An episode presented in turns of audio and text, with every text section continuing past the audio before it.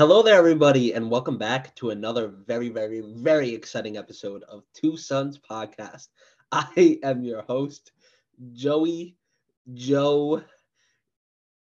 I am your host, and I am here with my co host, my wonderful, beautiful, delicious brother of mine, the Oh, good stop. old. Stop. Uh, the good old Philip. How Stop. we, how we Stop. doing today, Philip? How we? I'm so excited to get into this episode. I am pretty freaking excited because we have never done this before. So I am excited to see how it plays out. I'm also excited to be back. It feels like we've uh it's been a long time. Yes, uh, I, I found my brother, so he's okay. I told everybody that you were okay. So yes. I've been okay. Well, yeah, thumbs up. Th- th- thumbs up for sure. but for those Very exciting news, very very new. Listening audio wise, I can confirm that he just put his thumbs up. So Yes, I did. I did put my thumbs up. If not, uh let me let me there, there's a thing on here, reactions, right? Right? Thumbs up, thumbs up reaction. There we go. Now, you saw it virtually. I mean, people that are listening will still will not see it, but I can confirm that there's a thumb on the screen. Oh god, I can't rid- I can't get rid of the thumb. Um all right, well it's just gonna stay there for a while until it goes away. I don't know if it's gonna go away. So sorry guys, you might be watching this episode with a thumb on my uh top uh left corner there. Oh there it's gone. Okay. Oh, magic. um but enough dilly dallying. Um this episode is going to focus around an area that we actually have not covered on the podcast yet um, and is going to focus on Disney, but specifically Disney Pixar. And um, as you guys know, uh, Pixar is a branch of Disney. It is still considered Disney, um, but Pixar is probably known to have some of the best um, animated movies to date since their beginning, which I believe was somewhere in the 90s, mid 90s. Um, and up until this day, there's been recent talk about some of the recent Pixar movies not really holding up to the likes of Toy Story, Nemo, and so on. Um, but that's what we're going to talk about today and uh, we're going to do it in a little format but i'll let my brother explain that because he's the one that kind of set up the format um, but uh, i i mean just before we get into any of this we're to go through our normal you know how we doing how everything's going um, just let you guys know sorry that we have not actually had a proper episode in a little while of the both of us um, we as you know we were on vacation um, so we didn't do an episode then. And then when we got back, um, it just got a little too busy at work for me. Um, and uh, I was kind of in between things. And then now I'm a little more settled in my schedule and everything. And, uh, you know, we're trying to find a good balance of when we could exactly do this. So um, we're back better than ever and uh, hope to continue and going on with it. Mm-hmm, mm-hmm. I definitely got a burp. Excuse you. That's right. Drink some drink some water. There you go. That's coffee, but okay. Drink some- water the outside. Okay. Well, drink some water to balance it out. Go ahead. Go ahead. There you go. Stay hydrated. Very nice.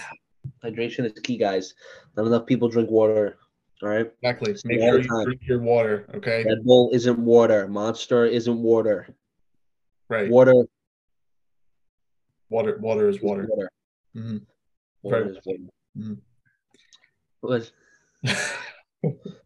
Oh God. So let, us get into our uh, you know uh, casual conversation. So uh, Joey, how we doing so far? How we doing today? Uh, we're doing all right. Um, Okay. what's it called? Uh, if you guys don't know, uh, I applied for a new position at work, um, and I got it. So uh, I am now one of the kitchen managers at the location of where I work. So I moved my way up from crew to uh, that position since I um, started working there in 2019. So I'm pretty proud of myself. Um, I'm glad I'm getting a raise, and you know it might be a little better of a uh, still same work environment, but it might be a little better for me and I'm just glad to put it on my resume and you know see where everything goes. Um, so that's exciting.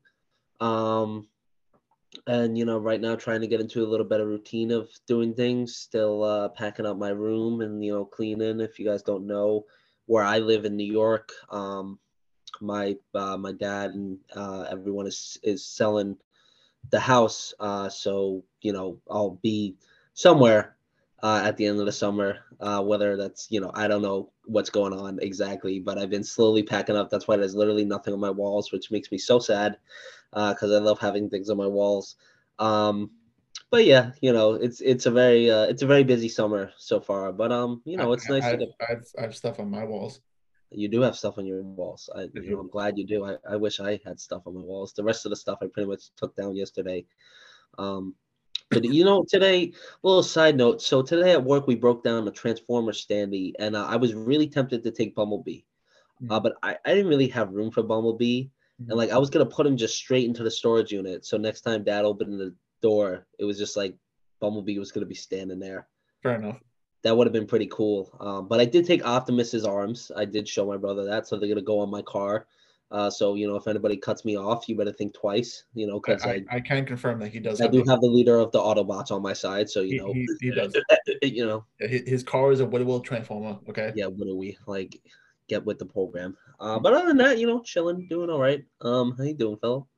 Uh, you know, not doing too bad. You know, back into the uh, swing of things as usual. You know, some work there. You know, work's been going pretty good. Uh, you know, school is school. You know, can't really complain Mhm. much about that. Um, you know, and overall, you know, doing good. Um, it is my birthday this Friday. Uh, so I'll be the big 24. Um, Hell yeah! God, I feel old.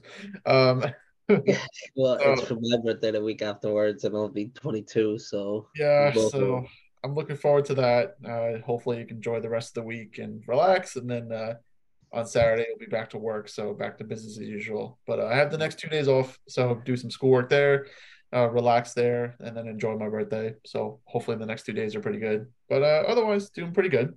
So uh, now that we got our you know little you know snippet out of the way, um, I'm gonna basically just describe what we're doing this episode. So my brother kind of covered it already. Um, we are going to be talking about Pixar, and uh, if you've watched other podcasts and uh, stuff like that, um, you've seen you know even the filter on TikTok. Uh, they do these bracket filters where you know they take all different types of movies from like all different like I've seen uh 80s ones, I've seen you know Pixar ones, Disney ones, you know so on and so forth.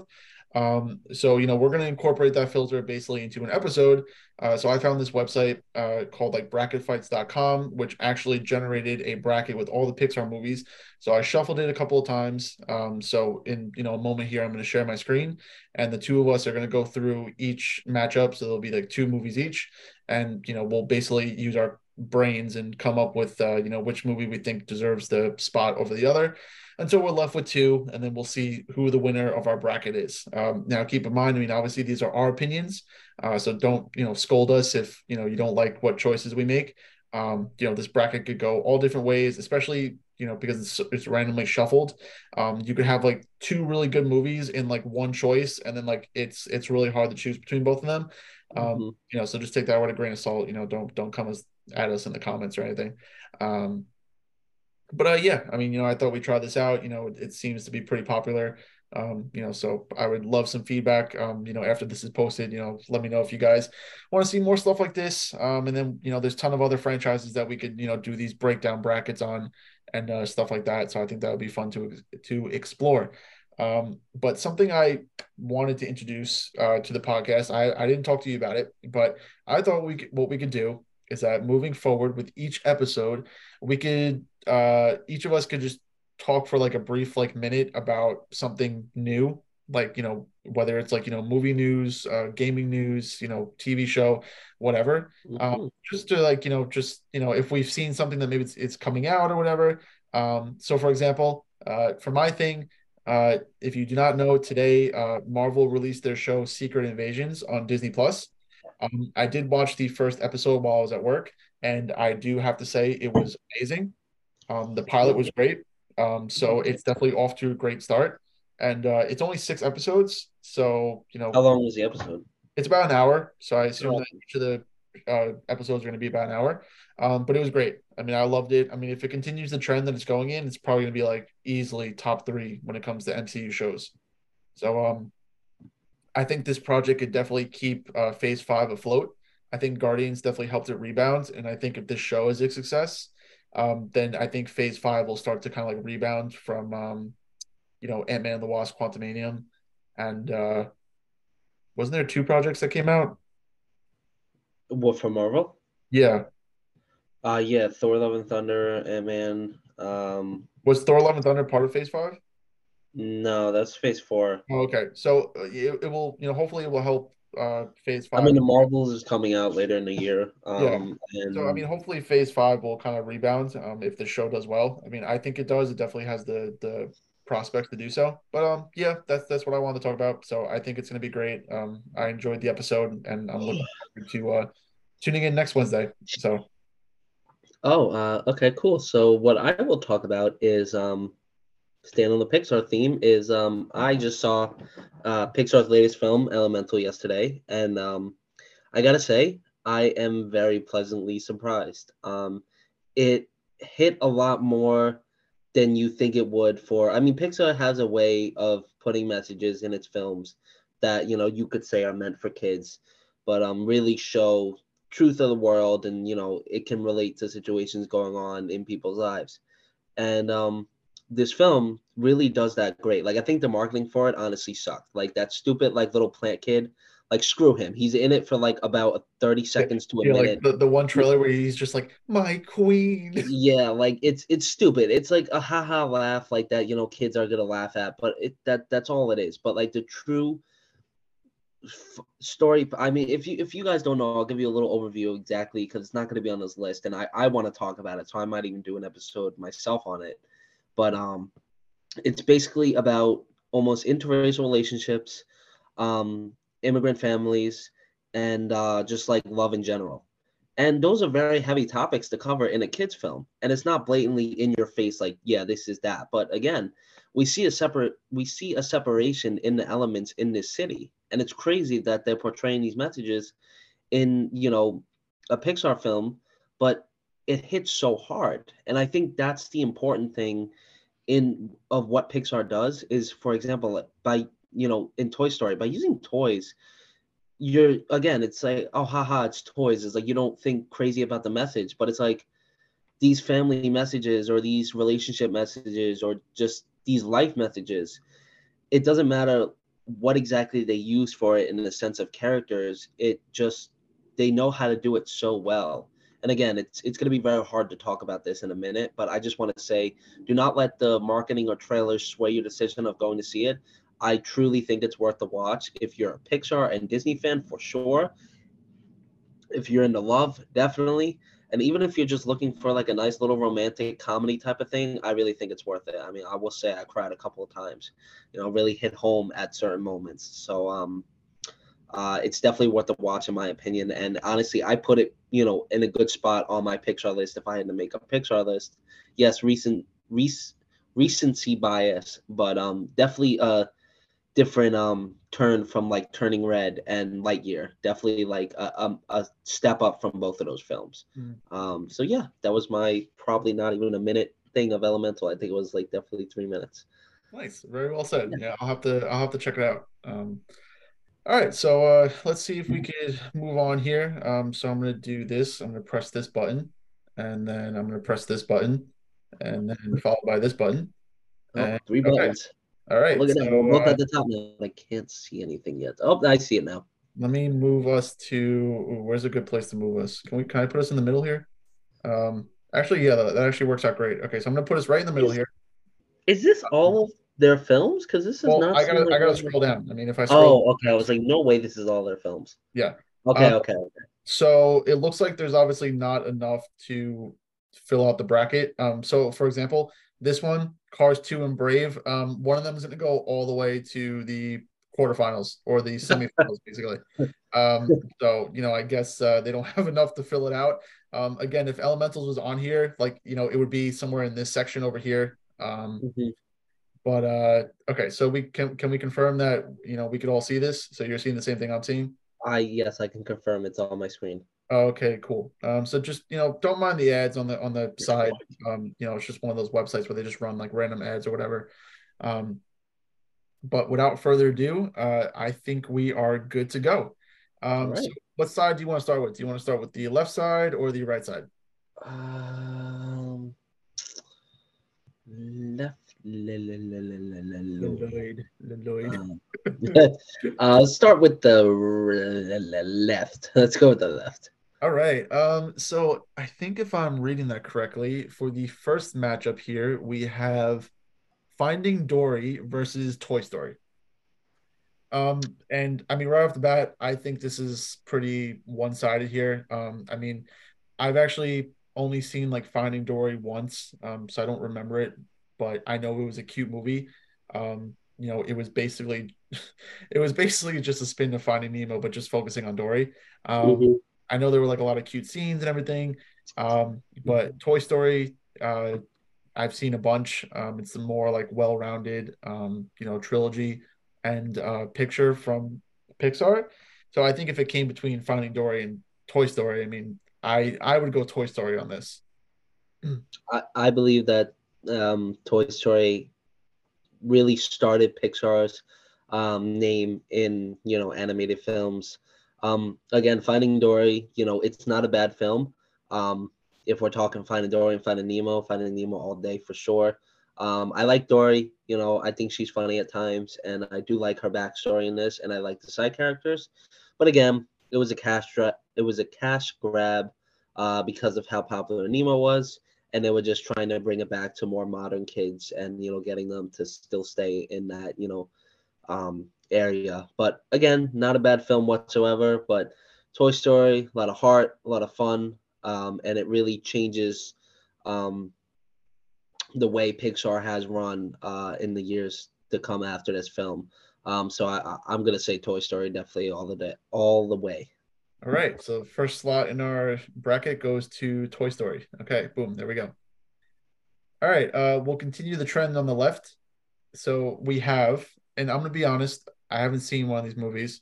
So we have um, Disney Pixar's Lightyear, and we have The Incredibles. I have not seen Lightyear. Um, so you know, I, I have you seen Lightyear? I have.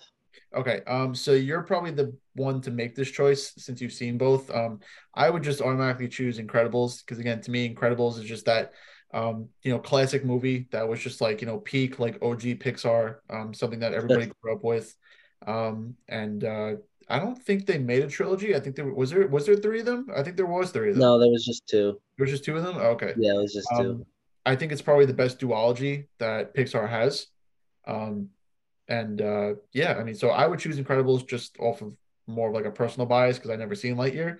But um, you know, I'm gonna let you make the decision for this one since you've seen both of them. All right. Um, well, yes, I have seen Lightyear, and um, I gotta say I did enjoy Lightyear. Um, a lot of people said it was a fail on Pixar's part. Um, again, it is not very it doesn't seem like a child would want to sit here and watch Lightyear. In my opinion, I think people our age would want to actually go and see Lightyear if you grew up with the Toy Story movies because of that character. Um, I gotta say, I do love the animation, and I think it shows that they have come a far, a long way since Toy Story. Um, I don't mind the voice change. Having Chris Evans do the voice isn't really a problem for me. Um, I like Socks, the like little robotic cat he has. I think that's a cool character. I like honestly the space adventure aspect of Lightyear. Um, I like all the callbacks to Toy Story. Um, honestly, it does hit heavy at certain points, uh, especially with another character. I do not remember her name uh, between Lightyear and this other character. Um, you know, overall, not a bad film. Uh, worth a watch if you haven't seen it. It's on Disney Plus, so definitely go check it out. Um, but Incredibles is probably considered one of the better superhero movies um, out there. Um, I love the family aspect of it. Um, all their powers are super cool. Classic villain. Um, the comedy hits. Uh, the moments hit, and you know it definitely just hits a lot stronger than Lightyear. So I would put um, Incredibles over Lightyear. All right, we got Incredibles. So in this little bracket in the top left, we got Toy Story versus Incredibles. Um, I assume do, are you gonna want to do it by like section or like do you want to just go down the whole list and just get keep going down and then we'll do that okay. afterwards. Yeah. All right. Okay. Um. All right. Let me. Excuse me.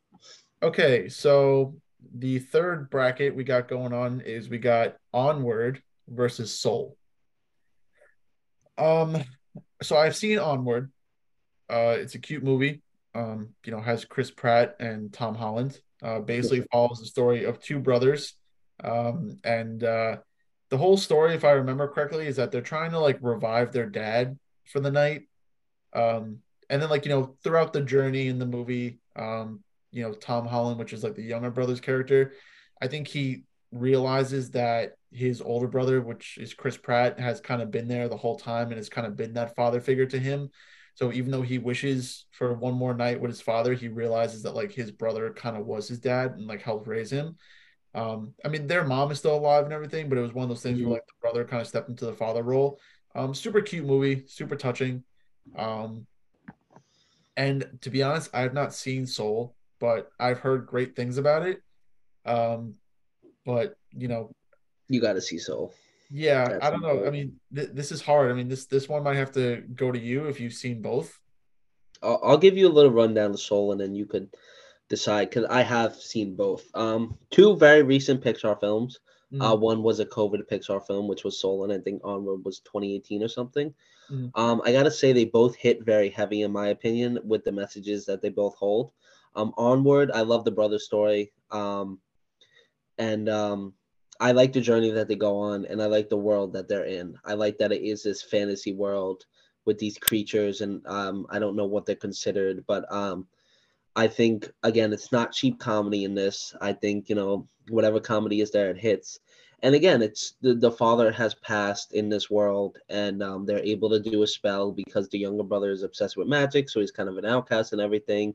And the brother seems to always believe in him and they figure out how to get the dad back. Um, but throughout the movie, it's just his legs, and until the very end, you don't actually get to see the full body. And the younger brother wants to see his dad so bad because he hasn't seen him since he was a baby, so he doesn't even remember what his dad was like.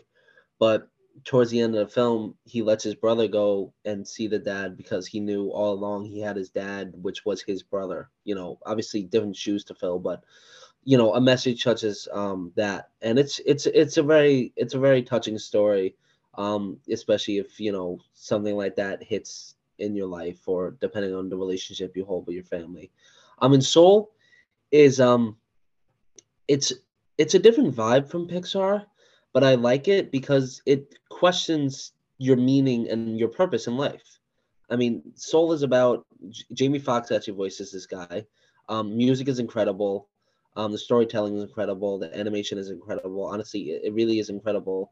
Um, but Jamie Foxx's character is a like middle screen middle middle school um, music teacher, and he has been dr- dreaming and dreaming his whole life to become a jazz musician.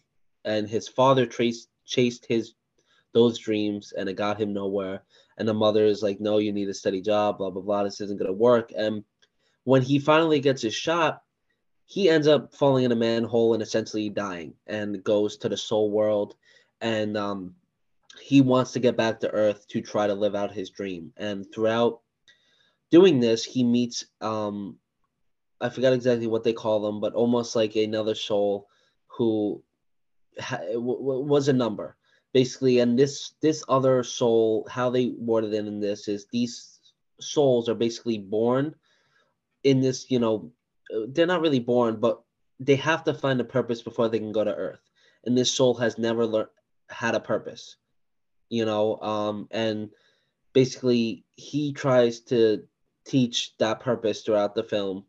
And when they end up kind of getting back to Earth, you know, he ends up um, not in his body, in the cat body, and the other soul ends up in his body, and it kind of messes up, you know, his chances and everything. But it also helps him figure out the lesson that he's learning um, and where he wants to go in life. So um, it's a it's a different it's a different vibe and it's a little more focused on somebody's life and trying to figure out, you know, hey, I could have died this day. What am I doing with my life? You know, so it, it hits. It's you know, in my opinion, it's not a children's film.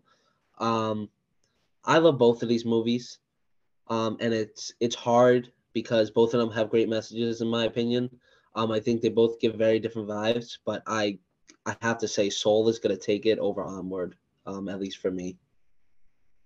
Um yeah, I'll give it to you. Um, since you've seen both. I mean, I would have chose Onward just because the message behind it hits harder than you know what you described for Soul. Um, but since you've seen both, I'll uh, we'll give it to Soul. So I think if you see Soul, you'll understand a little more and i definitely do recommend watching it because again it's it's very it makes you think and and that's what i like not that onward doesn't make you think um but I this was the hardest one in my opinion because I love Onward and I think it's an underrated Pixar film. Not many people mention it. Yeah. Uh, all right. So moving on, uh, we have Turning Red versus Toy Story 3. Um, honestly, some of these more recent Pixar films I have not seen. So mm. I promise this is not like a trend. Um, I haven't seen Turning Red, but I just feel like there's no way you can make an argument for Turning Red over Toy Story 3. I mean, Toy Story yeah. is like the be- one of like the best Toy Story film and definitely like top five for Pixar films. Like it is it's uh dude, especially that scene with the freaking garbage incinerator. Tell mm-hmm. me not cry with that yeah. That scene hit home. Who knew that a bunch of toys would make a grown man cry? um but no, I mean between this matchup, I mean again, I haven't seen Turning Red, you know, I don't really know too much about it, but you know, going up against a classic like this, I mean, you got I got to choose Toy Story 3 over this. Yeah, there's no debate in my opinion. Again, I've seen Turning Red. Uh, it's not a bad film, um, but I think over time the film, you know, isn't as charming as maybe it was when it came out because a lot of people really loved it when it came out because the messages and everything. Uh, but Toy Story 3, messages are better, animation is better in my opinion, story is better, comedy hits better. I, it's it's just it, it hits a lot more, and it always will. Um, so definitely Toy Story three. Right. Yeah. Toy Story three. Cool. Uh, I gotta like really zoom in here. Sorry that you guys see my face close up, but I'm trying to figure out which cars that is. I think that's the regular cars. Um, let me no, see. it's not. I don't think it's the first cars. It looks like the third. Is it the third one? Yeah, I think it is the third. The one. first okay. cars is up there on the right. Yeah, no, yeah, yeah the first car, and then that's cars two. So that's gonna okay. be cars two. Um, so as much as I love cars, I actually haven't seen Cars three. Um, this is not a good trend because like literally this whole side I've not seen one movie. Um, because again, like a lot of these movies came out later, and there was just so much else going on that I just never got around to watching these Pixar movies. Yeah. Um, let's see. So we got a Bug's Life versus Cars three. Have you seen Cars three? I have. Okay. Um, you want me to explain it to you? Yeah, give me give me a brief synopsis, synopsis, and then I'll make my decision. Okay, so Cars Three um, focuses well, on. I know. Sorry, I know a little bit. I know that basically Lightning McQueen's getting older. There are like newer cars coming into the race. He's not as fast or good as he used to be, and then he ends up training this like yellow car, right? And then that, that's as much as I know. So basically, again, yes, he's. It focuses around Lightning McQueen getting older um, he realizes that he cannot keep up with the new cars that are coming out, and he tries desperately to try to train with this new technology and everything to become faster, better, more efficient than these newer cars. Um, he refuses to be a sellout and sell these things to get all the money. He still wants to race because that's his passion. That's what he loves. That's what Doc ta- uh, taught him. Um, new technology isn't working out for him. He doesn't like it. That yellow car is one of the trainers in the facility that he's in and basically he wants to go back to the old ways of learning of racing because he thinks it's going to get him to beat i forgot what the car's name is but this new blue car or something mm. so you know it's like driving on the beach doing these things basically what doc told him he was doing and in that he saw himself coaching this yellow car how to race because she was all into no it has to be technology you can't do that that way almost like rocky almost like Rocky, uh, Rocky and the Russian. Uh, imagine that, but cars, but not like violent. Um, and then again, I'm not super duper sure on how it ends because I don't think I've actually seen the end in a while. But again, um, that's basically the sum up of the story. Uh, it's not a bad film, but in my opinion, Cars and the Cars trilogy after the first one, the other two I could really not care so much about. I actually like the Cars shorts more than I do the other two films. Um, um quick question. Uh, does does my light and everything look okay even with the lights off? Yeah, I mean I can still see your face. Okay, because like I kept getting a glare from like my fan, and it was like really bothering me. So like I had to turn my light off. um, but as long as everybody can see my face, then it's okay. Oh, here you go. Again, oh, there you go. All right. A Bug's Life is um it's an underrated Pixar film in my opinion. Um, mm. I think it's a fairly simple message. Um, and again, you could say the animation is not the best and stuff, but I do like the characters, and I like um, I like that they actually used insects. Um, so in my opinion, I would put a Bug's Life over Cars Three. I was gonna say the same thing. Uh, I would put a Bug's Life over Cars Three just because, again, like that nostalgia feel. Um, it's been a really long time since I've seen a Bug's Life, but I really remember like enjoying the movie. Um, yeah. I'm still terrified of the attraction Animal Kingdom. Yeah. but um, yeah. but I uh, I really did enjoy Bug's Life, and I'm gonna again I'm gonna have to like make a list. I'm gonna have to like watch all these Pixar movies, but uh, I've seen some clips from Cars Three, and it does look like another good Cars movie. Um, but I think when you put them up toe to toe against each other, I think A Bug's Life is definitely better. So, so before we get to the next one, have you seen Luca? Because it's I, I have. I've seen. Okay, I've thank seen, God. Yes, yes, I have. okay, awesome. Okay. Um. So we uh we got like eight minutes left, but we can probably get through some of these um before our time runs out. Um. So let's just keep moving along. All right. So we got Luca versus Ratatouille. Um, Luca, it's a cute film. Uh, I thought I wouldn't like it to be honest, but when I sat down and watched it, I think with like grandma and poopa, um, I loved it. Uh, I thought it was great. Um, Ratatouille is honestly, it's like top three for me. Like for my own personal favorite Pixar movies, I love that movie. Um, I just, I just think it's so funny, and I think just the whole dynamic between like Remy and like his chef is uh hilarious, and um, you know, really putting these two side by side, I think I would have to go Ratatouille over Luca. But um, and again, I think that just comes from uh, my own personal opinion, and then just uh, I think Ratatouille is the more well known one. Um, mm. You know, I mean, there's a new attraction for it uh, at Epcot in France. Um, you know, everybody knows who Remy is. Everybody's tried to probably recreate that one dish from Ratatouille at the very end, which is Ratatouille. Right, exactly so um, you know, a classic, you know, classic movie. Uh, again, Luca's a cute movie. Uh, it's definitely one of the the better Pixar movies that they made over the you know last couple of years. But uh, I just, at least in this bracket, if it was if it was like, you know, say it was like the I don't know if Luca went up against like another movie, I'd probably choose Luca. But just because I had to go up against Ratatouille, um, I'm gonna choose Ratatouille over Luca. I have to say, I do I do enjoy both of these films. I've seen Luca probably twice now, um, and it's a shame what happened to it with not being released in theaters. Because I think it would have did good in theaters. Um, but uh, Luca was like another COVID movie. Um, I like Luca's message as well. Um, again, I think it's cute. Um, I do like uh, the relationship between Luca and Bruno. I believe no, Luca and I don't know. I, I don't remember the names. Um, I know who you're thinking. Actually, about. no. I think it is Luca and Bruno. Uh, whatever their names are, I like I think, the relationship. I think it is actually. Yeah, I think it is Bruno.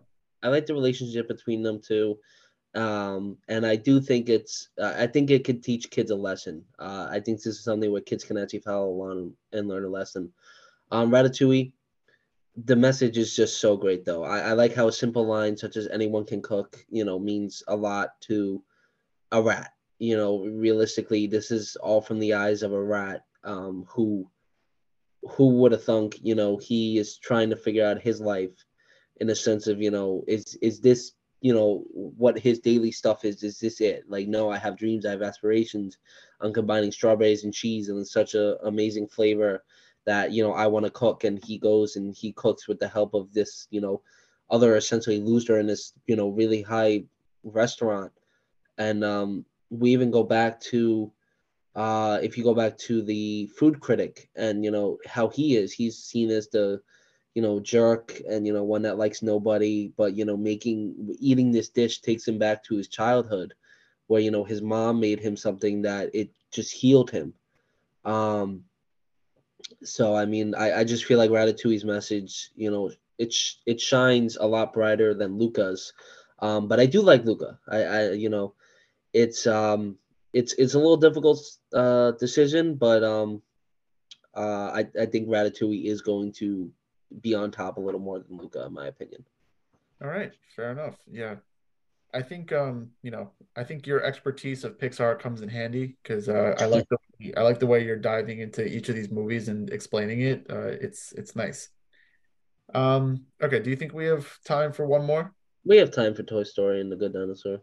Okay. I Uh, mean, so Toy Story 2 and The Good Dinosaur. yeah, as uh, as Joey just said, uh, we have Toy Story 2 versus The Good Dinosaur. Um, again, both great films. Uh, seen both of them. Uh, I think I've only seen like The Good Dinosaur once, but uh, there was a cute message behind it. Um, I think if I had to remember correctly, I think it's about both like a baby dinosaur and uh, you know child trying to like find their way back to their respective families. So like I think they go on this like journey together um, as they like search for each other's families, basically. I have not seen The Good Dinosaur. Okay. Uh, so you're gonna have to. I I, I kind of know the message behind it. Yeah, I, I think that's the I think that's the premise of it. I think basically uh you know the child and the you know the good dinosaur or like the baby dinosaur I think his name is Arlo. they get separated from their families and I think they like come into contact with one another and they kind of go on this journey of like learning to trust trust each other um you know braving the you know prehistoric world and like eventually finding their way back to each other's families. Uh so you know it was a cute film. Um you know I mean it had dinosaurs in it so you know it's definitely a cute uh, show for the uh, cute show. Uh cute movie for the uh, kids. Toy Story 2, um, if I remember correctly, is that the one where they introduced Buzz?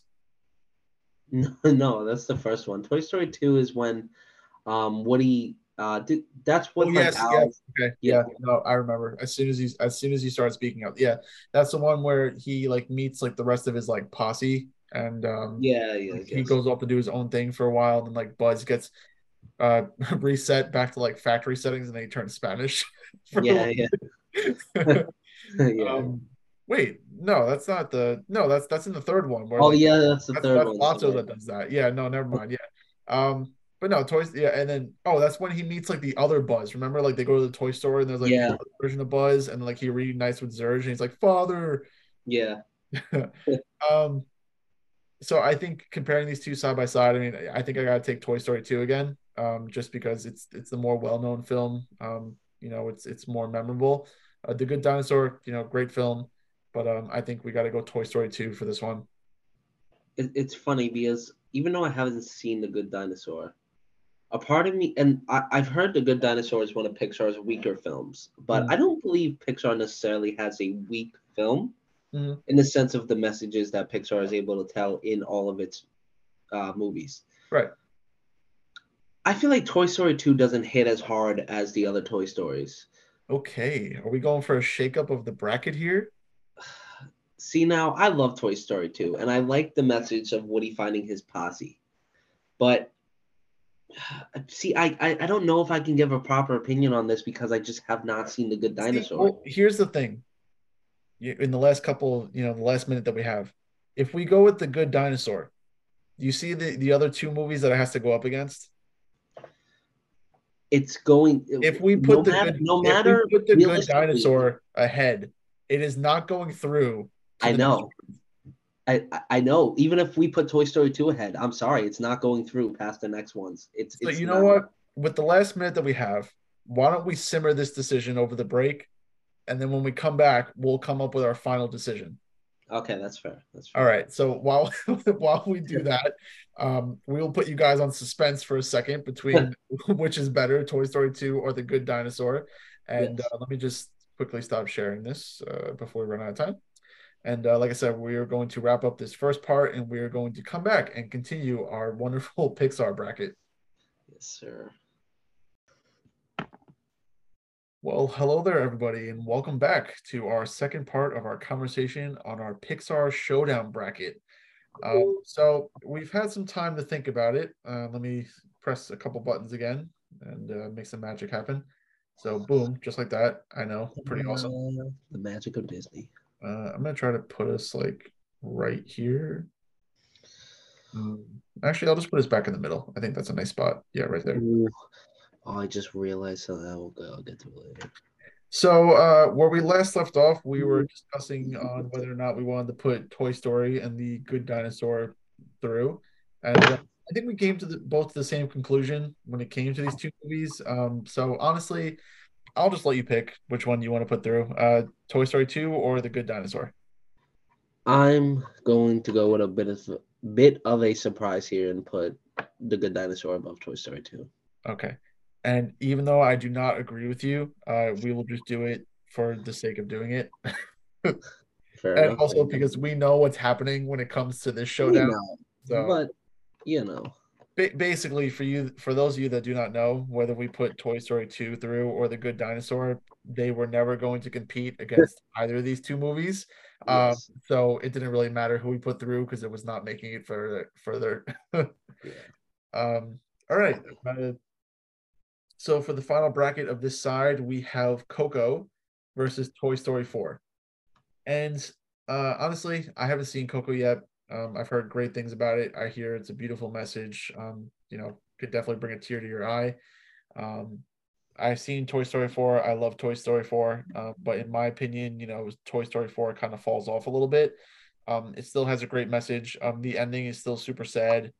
But um, you know, was there a need for a fourth one? No, I don't think so. Um, I think the story ended pretty nicely with the third one.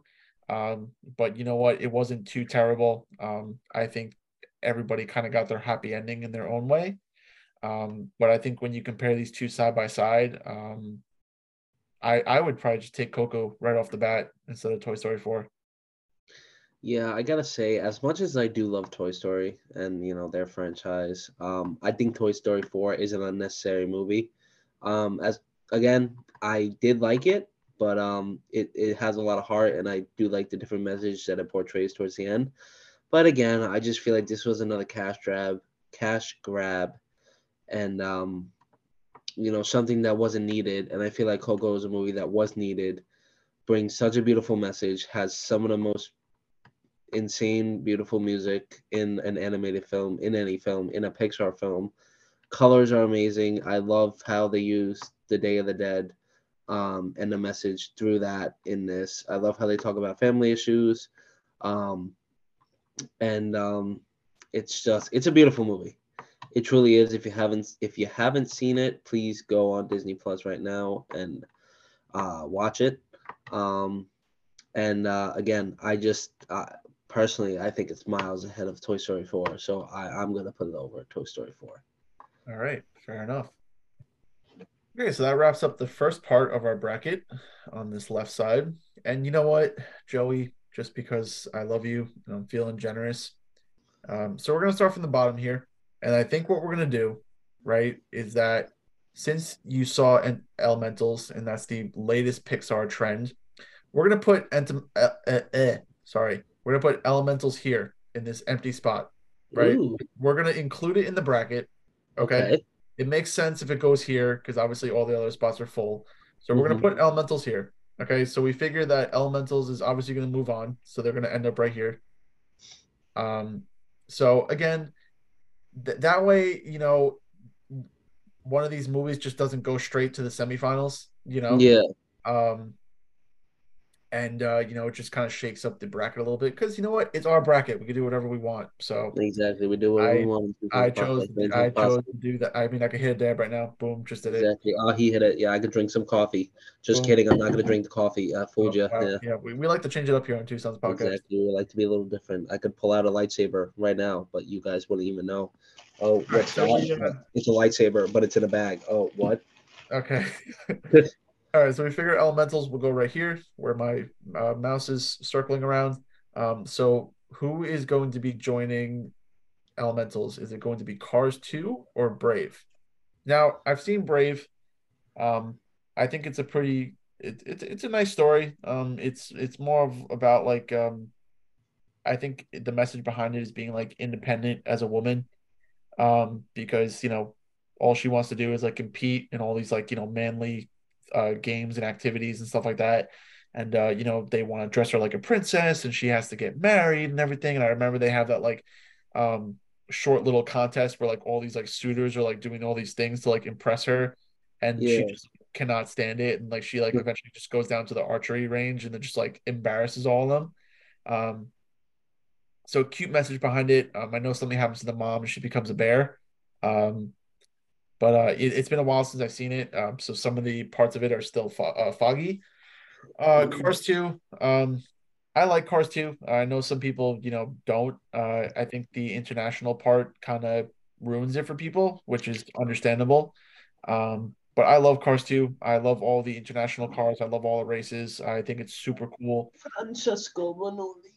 Exactly. Uh, even like the little like espionage like spy thing going on behind the scenes was pretty cool too. Um, with like Mater and everything, that was pretty fun. Um, I don't know. I mean, between these two, it's it's honestly it's really hard. Um, I don't know. I think I, I might get hate for this, but I think I'm gonna put Cars 2 over Brave. Interesting. Now, again, I don't really know either because I feel like Brave has a message and Cars 2 doesn't. I feel like Cars 2 is just, you know, funny. Yeah, at, at, the same time, like not every movie needs a message, you know? I know not every movie has a message, but I feel like Cars 2 goes nowhere, you know? Mm-hmm. Like you could argue that McQueen is going on the world stage now and competing against, you know, other world famous cars, which yeah, that's cool and all, but they completely basically forget about that and then just go on this thing about Mater becoming a spy, and it, and and then they have a deadly car that blows up other cars with a laser. It, I, I I don't know. It's again the Cars two isn't is that a spider? No, Finn, McMissile, Finn McMissile, British intelligence. Tow Mater, average intelligence. Cars two isn't like I, I, would watch it. I could watch Cars 2 multiple times. Um, Brave, I feel like is one of the weaker princess movies, and I feel like they, I I get what they're trying to play at, but I feel like they, they, they don't do it in the best way. You know, um, I mean, I agree. I mean, I, I think Brave is like, you know, one of the weaker movies when it comes to princesses, but um, you know, I think there's still a good message behind it. But I think it comes down to like watchability. And if you had to choose between these two movies to watch like for a whole day, like which one are you choosing?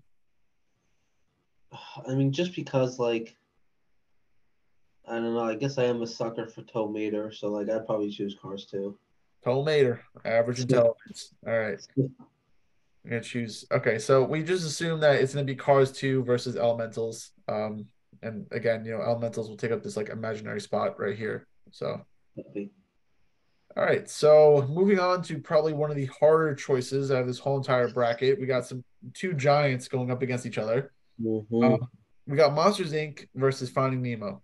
All right, uh, Finding Nemo, classic movie, um, story of a father looking for his son, and uh, you know what better partner to have than a fish that has no idea who she is and has short-term memory loss. yeah. Um, and uh, even watching Nemo go on his little adventure um, was pretty fun too. I mean, everything from the you know wreckages of the submarines and the sharks to the dentist uh, fish tank and uh, shark bait ooh um, it's got some classic scenes from that movie. I mean, that you could just quote over and over again. I mean, you know, you got the seagulls. Um, you know, on the other hand, uh, Monsters Inc again, another classic movie. You know, Mike Wazowski killing it. You know, he's a total uh, Chad. You know, he's just risen up girls left and right. Um, yeah. you know, Sully, just a big giant teddy bear. You know, you gotta love him.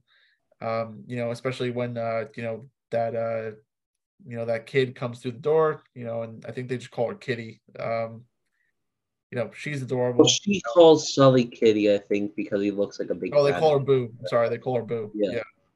yeah. Um, some funny scenes with that. Um, overall, great movie. I mean, I love I love Monsters Inc. Um, at the same time, I love Finding Nemo too. I love both of them.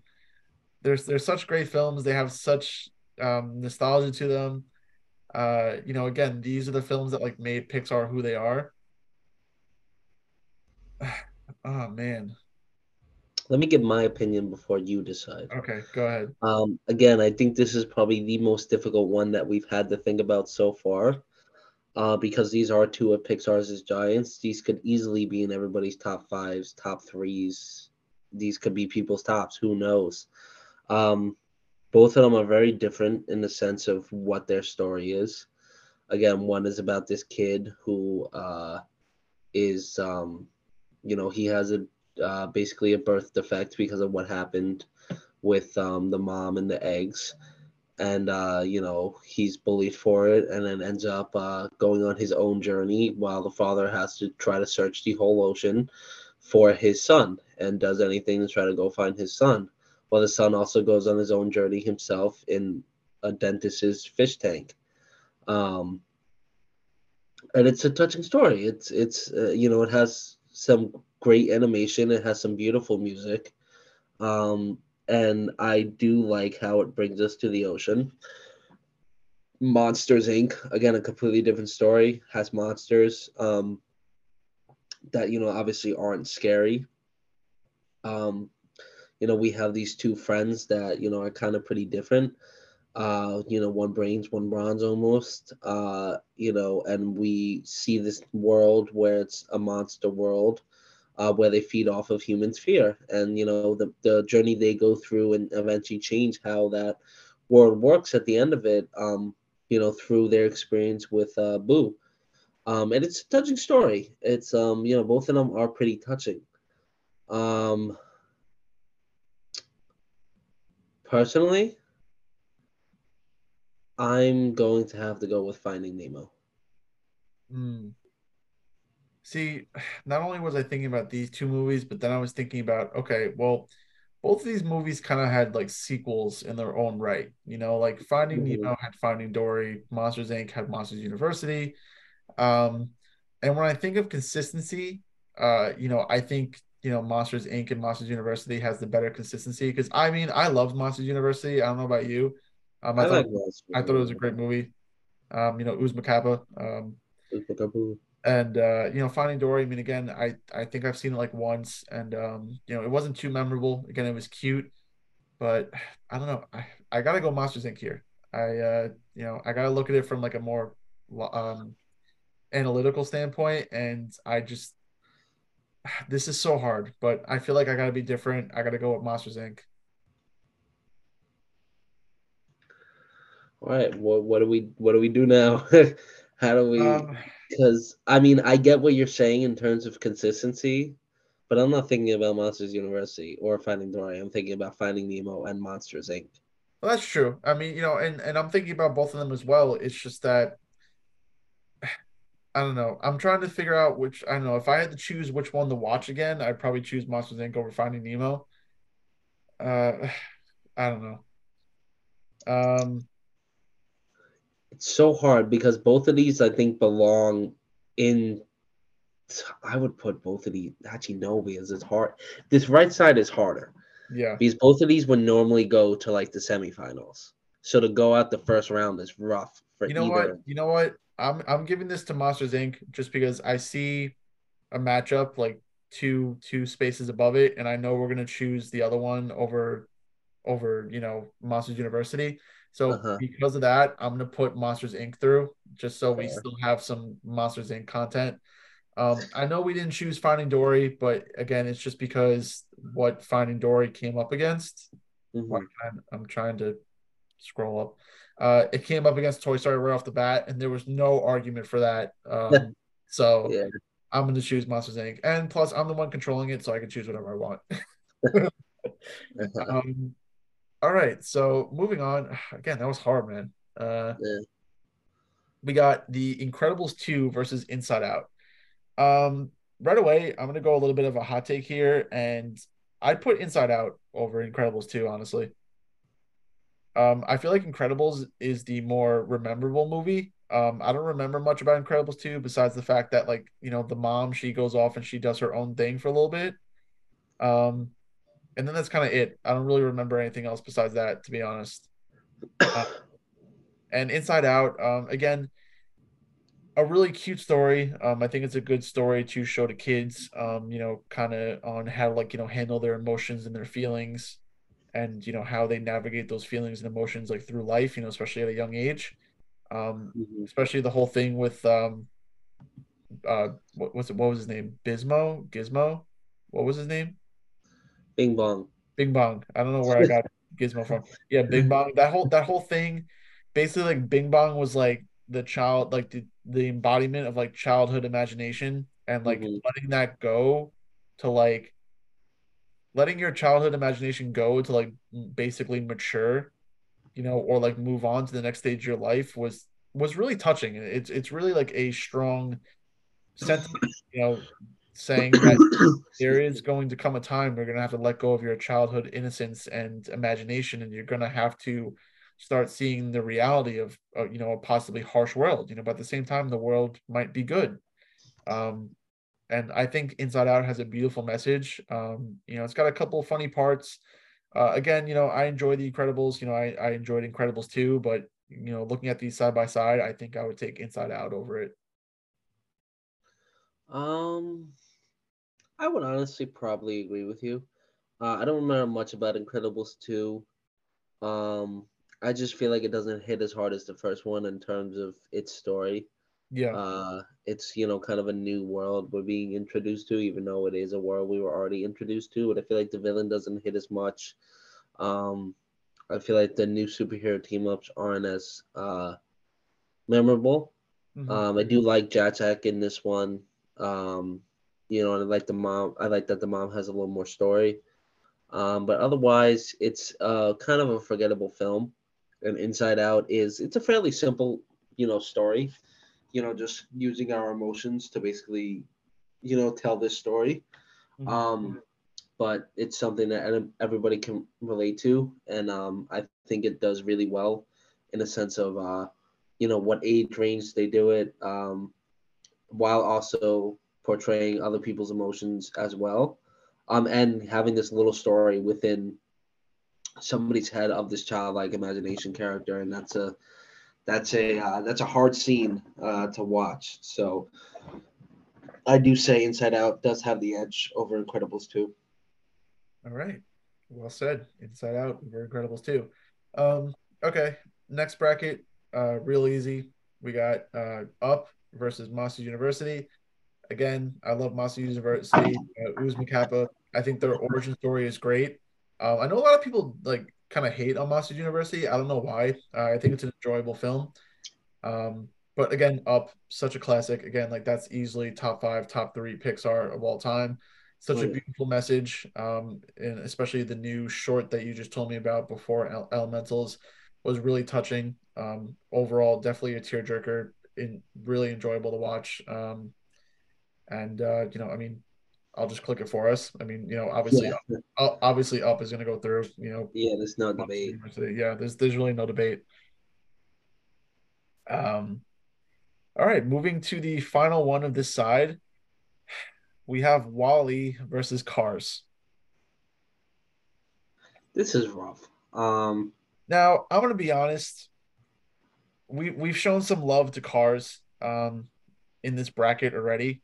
Um, so I don't really feel bad when I say this, but I want to take WALL-E over Cars. Um, now I love Cars. Don't get me wrong. Uh, it's a great film. Um, but you know the thing with Pixar films that there seems to be like themes or messages that are like are imbued with these films, right? And I feel like with Cars, there's really not much of a message, at least in the first one.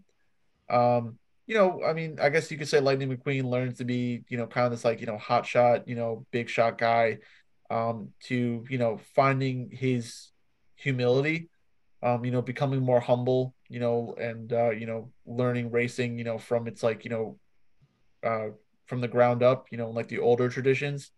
Um, because obviously we see in the very beginning he's like cocky, you know, he's very popular, he's winning all these races and then he just stumbles upon this you know town and then he thinks that like everybody else is like inferior to him.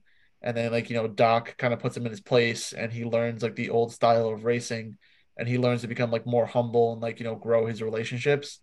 But mm-hmm. i think there's such a beautiful message behind WALL-E um that could even be seen up until this present day. Because i mean this all has to do with like basically the end of the world, you know, global warming, you know, humanity couldn't sustain Earth, you know, Earth kind of imploded on itself. And now humanity's like in space, like floating in spaceships. And we have this lonely little robot, you know, named WALL-E just going around and making cubes out of debris and dirt and, and garbage. And, uh, you know, he's kind of longing for like what humanity once was because he's like constantly watching those films and he's looking for love, which is kind of odd, but at the same time, it makes sense because he's alone, so he's looking for that companionship. Um, you know, and then we see he comes into contact with uh, with Eve, and um, you know, from there their story grows, and it's definitely a rememberable film. Uh, it's again, it's definitely top five. Um, you know, when it comes to Pixar, um, it has such a strong message behind it. Um, you know, even for the future. I mean, because again, when we meet humanity, I mean, they're all they're all big and they're all fat and lazy. Um, and uh, you know that's kind of scary to think about because honestly, it's not too far off. It's kind of true. Um, mm-hmm. so uh, you know, we see, and then I think at the end, you know, the story wraps up beautifully when um, you know the humans finally get back to Earth and you know they work towards like rebuilding the planet. Um, which again, I mean, conveys the beautiful message about like you know trying to take care of the planet, like loving each other, um, and loving the Earth and um, you know overall the little romantic relationship between like WALL-E and Evie is really touching. I mean, especially the parts where she like shuts down and like he's doing like all these like little adventures for her and like taking care of her. It's really sweet. Yeah. And then when he shuts down himself and kind of forgets her for a little bit, you know, again, they both mirror off each other so well. Um, it's such a great film, and um, you know that's why I would put WALL-E over Cars. Yeah, I was. If you pick cars, I was gonna debate you so hard on WALL-E, um, because WALL-E is one of my tops. So I would, a hundred. I mean, you explained everything kind of to a T. Um, again, these are both original car um, Pixar films, uh, but I feel like WALL-E hits so much harder than Cars, and it's a message that is true and still can be seen to this day, and possibly, I mean, hopefully not down the line, but possibly this could be mirroring the future. Yeah. Um, which is crazy. Um, and now, th- just what since you put it there, that's going to be oh, difficult God. to discuss. It's it's going to be a very difficult decision. Oh God, I just realized what's going up against. Oh yeah, God, that's, that's gonna that's uh, gonna be a rough decision. All right, so that kind of like finishes out like the round of sixteen, so to speak. Now we're going to um quarterfinals. Be uh yeah, you no, we're, we're like in like the final eight or something. I don't know. Um, we're we're in this we're in the second round basically, so to speak. Um, so these rounds should go kind of faster because we've already like basically described the movies and you know why they're better over the others. Um, so we're gonna start with the left side again. Uh, Toy Story versus The Incredibles. Son of a bitch, that's a oh, that's a good matchup too. Ugh. You know, The Incredibles is a wonderful superhero story. It's also a wonderful family story. And I do enjoy the villain. Toy Story. It's an interesting story in the sense of it focuses on toys. Mm-hmm. It talks about this, you know, this one toy. Yeah, but then you can still knows... argue that like this like Toy Story also kind of has that family aspect to it too, because all the toys consider themselves like one big family. Well, yeah, yeah, and you know we have this character of Buzz who doesn't realize he's a toy, mm-hmm. and Woody teaches him how to be a toy, but Buzz also teaches him stuff as well. And in the end, obviously, you know they both kind of bounce off each other and become these great friends. I'm gonna, I gotta, I gotta go Toy Story here. It's hard because I don't think Toy, I don't think the original Toy Story is the best Toy Story movie. No, I, I, yeah, I think I, that goes to Toy Story three. Yeah, okay, so but, we're, both in agreement there. Yeah, and I do love, I do love The Incredibles, and I think right. it's a really good superhero film, and I think yeah. it's a great family film as well. Uh huh. But I just feel like Toy Story can do so much with its characters, and it it balances so well, and it's kind of the start of Pixar. Right. So I have to put Toy Story above it too. Yeah, I agree. Plus, I think when we're looking at consistency, I think Toy Story had the better movies overall. I mean, Incredibles, they only made two movies. Um, and really the first one is only the more memorable one. Oh, yeah. Um, all right. So now we got Soul versus Toy Story 3. Um, this might be a hot take, but I gotta take Toy Story 3. Um, I I cannot see Toy Story 3 go out so early because again, it's probably we we agreed it's like the best Toy Story film. Um, and I I keep going back to that final scene with the garbage incinerator.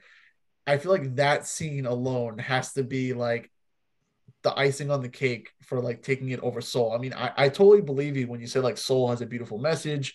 Uh, it's a great movie. I'm sure it is. but again, there's just something about Toy Story 3. I mean, you get you got that family bond, right? You know, you got them all going out holding hands. I mean, come on. Like I I gotta take Toy Story 3 over Soul. I I just I can't. I have to say both of these films are great, and I think both of the messages hit so hard, depending on how you feel about certain things. Um, I just think Toy Story 3 is able to cover so much more. And it's just fascinating to me how they th- do it through the lens of toys. Mm-hmm. You know, and how not only do they they can discuss the toys' lives, but also kind of how people are growing up and, you know, at the end they kind of accept the fact that Andy is leaving and you know that they have a new journey elsewhere. And I, um, I think Toy Story, like you said, I think Toy Story is great because they're able to convey all these serious messages with toys. And I mean, that's why this franchise is so successful, you know? Mm-hmm. Yeah, for sure. So are we taking Toy Story 3? Yeah. All right. You know what? I hate to see again. Don't blame us. All right. It's the way that the the website shuffled the board. Okay. If any of these movies were in different spots, we'd be having a totally different conversation. um, all right we got A Bug's Life versus Ratatouille. Um, I'm taking Ratatouille here. Um, you know, in my opinion, there's really no argument here. Um, again, Ratatouille, I think the more memorable Pixar film, um, still has that great message behind it. And um, you know, they both have to deal with animals. Um, so I think because of that, I think even though one is bugs and one of them is is rats, um, I think Ratatouille gets the better message across. I think it's just a better film overall, and that's why I would take it over A Bug's Life. Um, I gotta say, uh, I'm probably gonna end up going with Ratatouille over the Bugs Life. Uh, I feel like Bugs Life doesn't get enough credit for what it is because it actually is one of the earlier Pixar films. Mm-hmm. Um, unfortunately, I feel like it is a little more simpler of a story. Um, and I do like the world that it portrays. Uh, but I feel that, like that, like cricket villain was actually pretty scary too. Yeah, like it does have a really good villain as well. Um, I feel like just again, I'm all about messages and life in the in Pixar films, and I feel like Ratatouille just does it better than A Bug's Life. So I, I'm gonna have to take it over A Bug's Life. All right, okay, Ratatouille over A Bug's Life. Um, okay, um, really no argument here. Um, we don't just, need to discuss. We're we just, we're, we're, just gonna choose, we're we just gonna choose um, enough said. Uh, again, whether, whether it was Toy Story 2 or The Good Dinosaur, nothing was going over Coco. We don't really need yeah. to go into detail about that. Um, okay, so obviously this imaginary bracket, um, we're gonna have Cars 2 uh, versus Elementals and um, based on how you described it, how you talked about it, um, and I haven't seen it yet, but I feel like Elementals would go over Cars 2 in this debate. Is that fair enough to say? Okay. Yes. All right. Um, yeah. Okay. So again, just everybody that's watching, just picture Elementals here um, instead of Cars 2. Um, all right. Now, Inside Out versus Monsters Inc.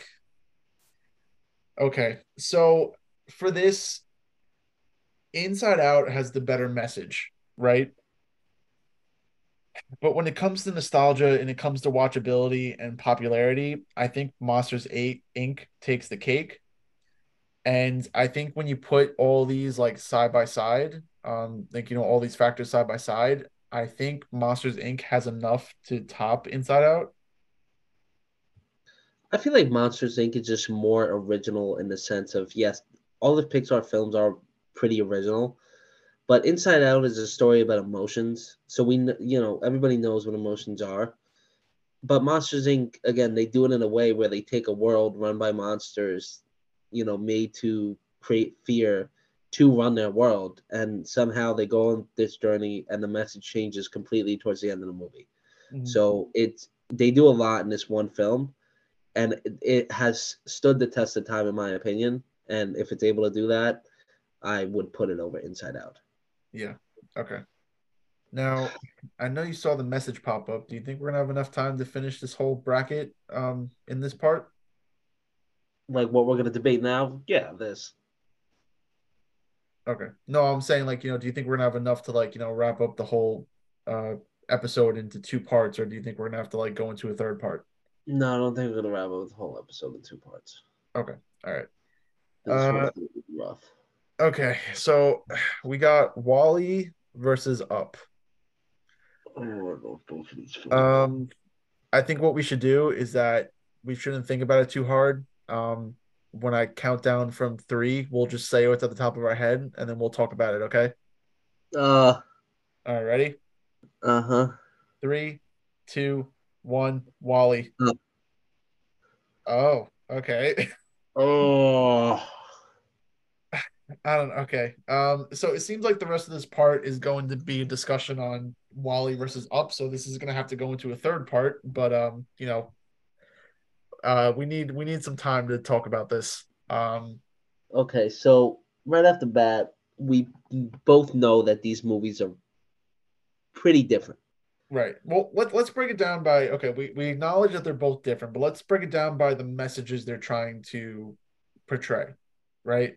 So when it comes to up, what do you think the message behind up is trying to portray? So the biggest message I get behind Up is adventure, moving on, and finding a new finding new lives, finding new ways, and you know not holding on to the past. Doesn't say you have to give up the past, but it's okay to have this new life. You know, Okay. Now, again, now move from up and then go to WALL-E. Now, what story is WALL-E trying to portray? WALL-E to me is imagination, longing, and honestly, love. Not not even just between you know him and Eva, but just the love that it seems like he has for the world, the universe. Mhm. I mean, WALL-E is a very interesting film, and I I love WALL-E, and I love Up. I think because Up Up kills me, and I think it kills everyone in the sense of Carl and Ellie's story. That is a- such a sad story, and it's so beautiful to see, and the music is amazing. WALL-E, with a movie with such few words, it it pulls on your heartstrings, and it it it says a lot without saying a lot. So, So when we sit here and we talk about stories, you know, and and like the message behind these two movies, which one do you think has the I mean, again, they both have great messages, but which one do you think is the better message? Because first, uh, because we gotta see which one we gotta we gotta break it down by like different Well, categories. we gotta what- see which what- one has the better message first. what's the message at the end of WALL-E? In your opinion? In my opinion, I feel like the message at the end of WALL-E is just to learn to to love and find hope again. You know, What's what's the message at the end of Up? the the message at the end of Up is to just remember the times you had, cherish the memories you had, and to let go and start your new adventure. I feel like because I feel like they both teach love. I feel like up in the beginning we see Carl almost has no love anymore. Yeah. You know, he he is f- trying so hard the to thing is, fight. I feel keep- like I feel like Up doesn't teach love. Because well, think about I- it. I'm not feel talking like- love in the sense of romance. I'm talking love in the sense of just general life. Because think about it. He's the last house in this city. Yeah, but I don't I don't think it's I don't think it's more of a, a, a love for life. I think it's more of like he's learning to like appreciate the love that he had and he's learning to like let go and move on to that next I mean cuz even there there's a scene in the movie where doesn't like his wife like sign off on a book like basically telling him to like start his like next adventure.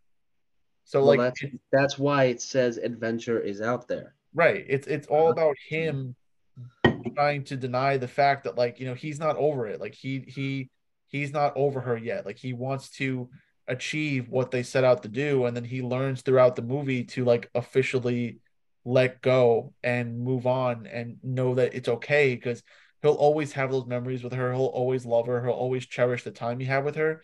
But he learns to move on and appreciate what he had and prepare himself for the next adventure.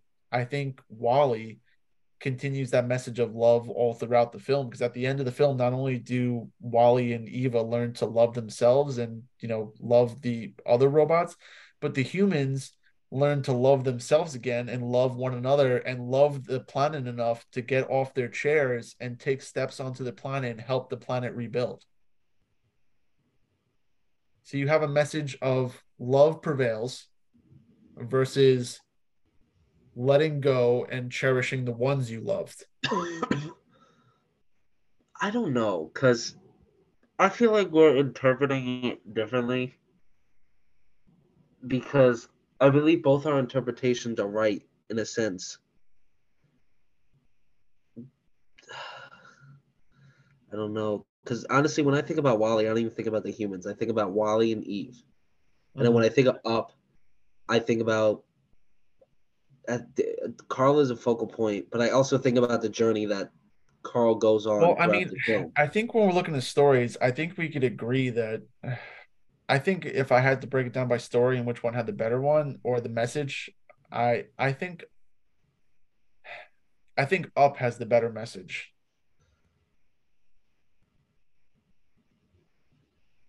I mean, I again, it's hard um, but I think when you break down the message and you, and you interpret what it's supposed to represent, I think Up has the more impactful message because it basically sums up love and moving on and letting go like all into one movie where WALL-E just kind of focuses on love, you know, Up expands upon love and also touches upon loss and grief and sadness and then, you know, getting over that and you know, overcoming, you know, all that. So I think Up has the better better message behind it. I feel like again, I think both movies do a lot in their respective stories, but I just feel like if we're talking, if we're if we're really looking at so many things, I just think Up Up has a little more and it, it might be because it has multiple characters rather than WALL-E kind of just having WALL-E, Eva, and some random humans and robots here and there. So I think just because it has those extra characters, and you know, we go on this a little more, we go on this journey to not really multiple places, but through different areas. I just feel like it gives it the edge up of WALL-E. And honestly, I would not put WALL-E out this soon I would want it in my top four, and I would really leave it for the top four. But unfortunately, the way this stacked up, one of them has to go.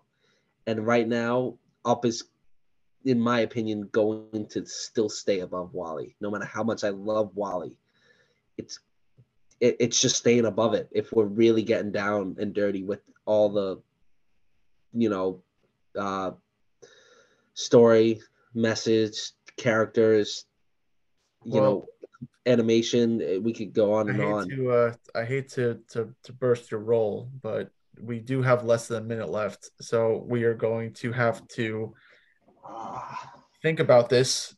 Um, we are going to have to debate and when we come back for our third and final part ladies and gentlemen we will have the final answer of who is going through WALL-E or up. Please stay tuned. I'll do the intro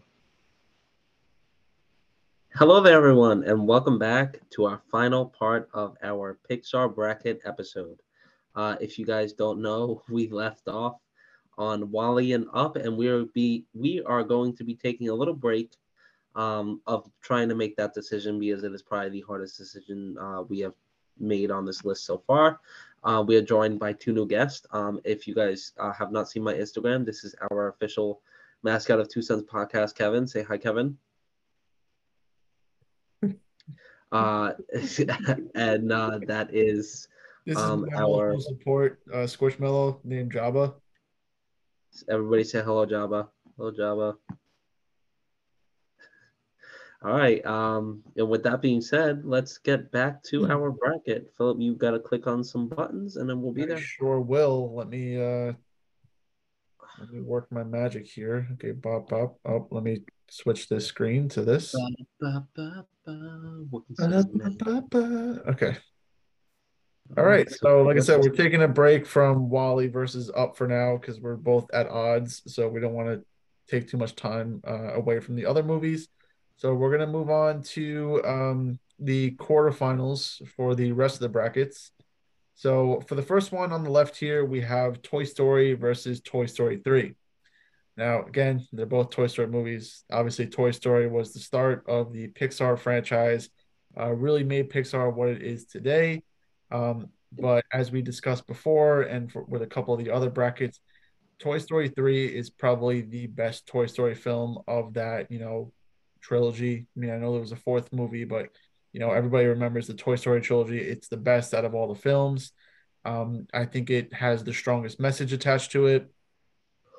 And um, you know, comparing these two films side by side, I just think Toy Story 3 brings a lot more to the table than the original Toy Story. Um, and I think a, a part of Toy Story 3's success has to do with Toy Story. So I mean, obviously, without Toy Story, there would never would have been a Toy Story 3. Um, so I think, you know, that's that's basically the reason why Toy Story 3 gets it above Toy Story because it's more fleshed out. It has a lot more in it. Um, and again, it's probably the the best movie of uh, the Toy Story franchise. So, yeah, I mean, as as much as I do like Toy Story, and uh, as much as it pretty much, uh, in my opinion, I feel like it marks the beginning of Pixar. Um, Toy Story three is just, again, it's the third um, in this trilogy, so obviously they've been able to learn a lot. You know, uh, find out a lot with their animation characters, introduce new characters, and honestly, it has one of the best villains in any animated film, um, especially in animated Pixar films. Um, and I just think I, I love what they also do with the daycare in the sense of toys like being locked up and you know even having this secret ring where the toys gamble and uh, plus it, it probably has like one of the most like depressing final acts like of any Pixar movie where like Andy is playing with his toys one final time. I mean, come on. Besides the garbage chute scene, it also has Andy playing with his toys for the last time. I mean, come on. This it's, movie um, literally required you to bring like a, a, box of tissues with you to, to the movies. It's a heavy hitter for sure. So I mean, uh, I I don't really think there was any debate in who would win in sense of Toy Story and Toy Story three. Uh, I think Toy Story three has to take it and that's the first one in the semifinals. Uh, actually, it's the quarterfinals. We're in the quarterfinals. Yeah. No, we're not. We're in the semis. No, we're in the quarters. Cause see these actually. Oh no, never mind. I lied. Sorry. Never mind. Take it back. I take it back. Sorry. take it back. Okay. Um, down here in the quarterfinals, we have Ratatouille versus Coco. And honestly, I need you to persuade me on why we should put Coco through over Ratatouille.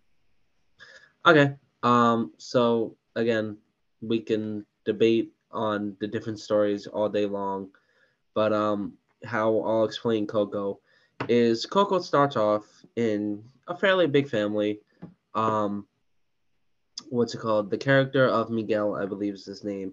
Uh, you know, their family hates music. And they hate music because Mama Coco's father walked out on them. Um, Miguel finds comfort and happiness in music, and that is where he he goes to try to get the guitar to be able to play in. Um, I forgot exactly the name of it, but he just he he wants the guitar to play in um, uh, like a tournament or like a contest, and this is where he basically ends up going to the uh, land of the dead, and this is where he ends up meeting his I believe it's his great great grandfather, basically Mama Coco's father, um, who all along he was framed by um, uh, who everybody idolized, um, and uh, he you know he ended up actually being poisoned by him, and that's how he actually died. Um, and music was everything to him, but he said he said that the song of his life was Coco, his daughter. Um, and it's just a beautiful story in the sense of Miguel also fighting to go back to, you know, the living world. But throughout this journey, he wants to fight to get his, you know, family back to the world as well, you know, learning and, you know, almost, and at some points not forgiving him. And at the end, they honestly almost both die.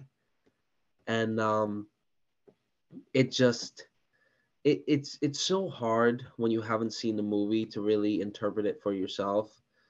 Um, it's just there's so much in Coco, not only in the sense of its colors, its music, the culture, the um, the the heart it has. I mean, especially when we're talking about the land of the dead, you know, this is you know a place where everybody goes to live live out their eternal life but somebody like mama coco's uh, father who if you're forgotten then you're gone forever. You wither away in the land of the dead.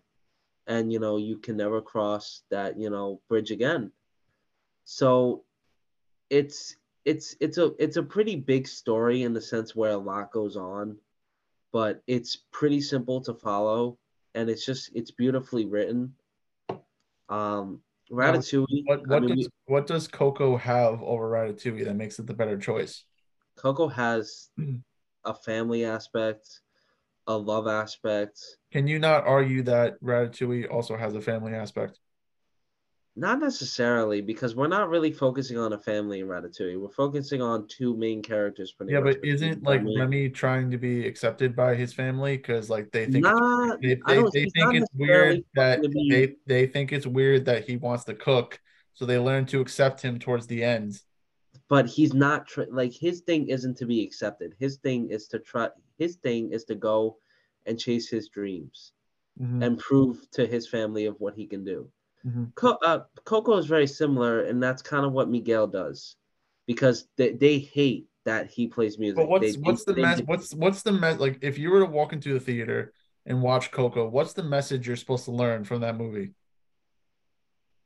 From Coco, I feel like, I feel like with Ratatouille, you're ba- it's basically teaching you no matter how big or small, you know, shape or size, you know, like like the line says, anybody could cook. You know, if you put your mind to it, you could achieve anything, and you could, you know, become successful. And I think that's exactly what Remy does. You know, anybody could cook. He learns how to cook. He becomes successful when nobody thought he could do it.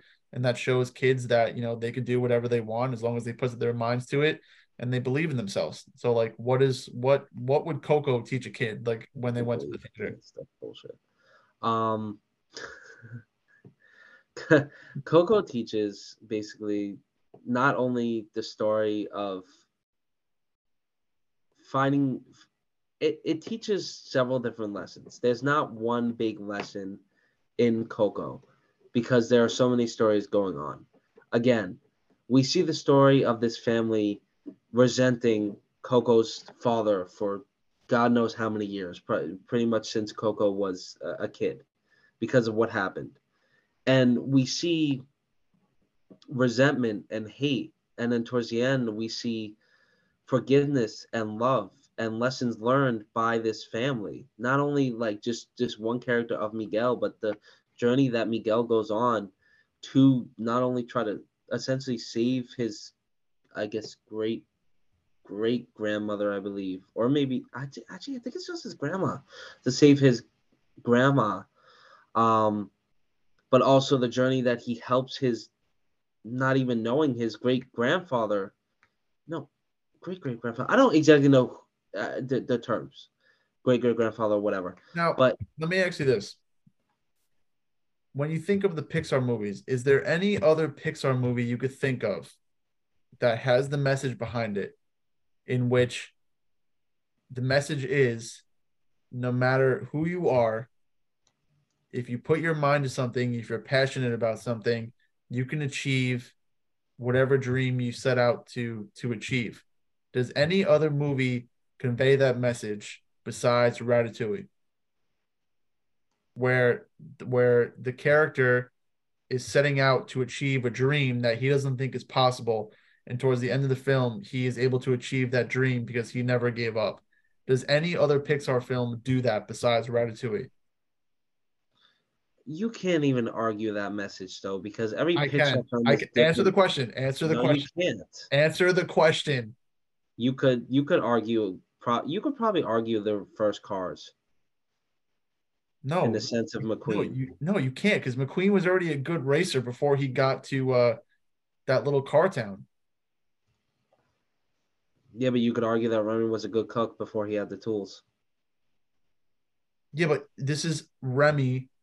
Yes, he was a good cook in his world, but Lightning McQueen was already a good racer in his world. He was just learning to be a better person. He was already a good racer, but when he became a better person, But what's the he- message in Ratatouille to become a better to No, become the more message in skilled? at your Ratatouille is that you're taking a rat, right? That is not supposed to be able to cook, okay? And yes, if he might have been a good cook in his world, okay, but he's stepping into the real world, the human world. And even though he is small, even though he is a rat, and people will look at him and think he's disgusting, he doesn't belong in the kitchen, he sets out and he achieves his gr- dreams, and he shows to everybody that he could be just as good of a cook as any human can. In cars, he's already a good racer, but he learns to become a better car, or I guess Scroll human. up. He learns to become a Scroll better. up.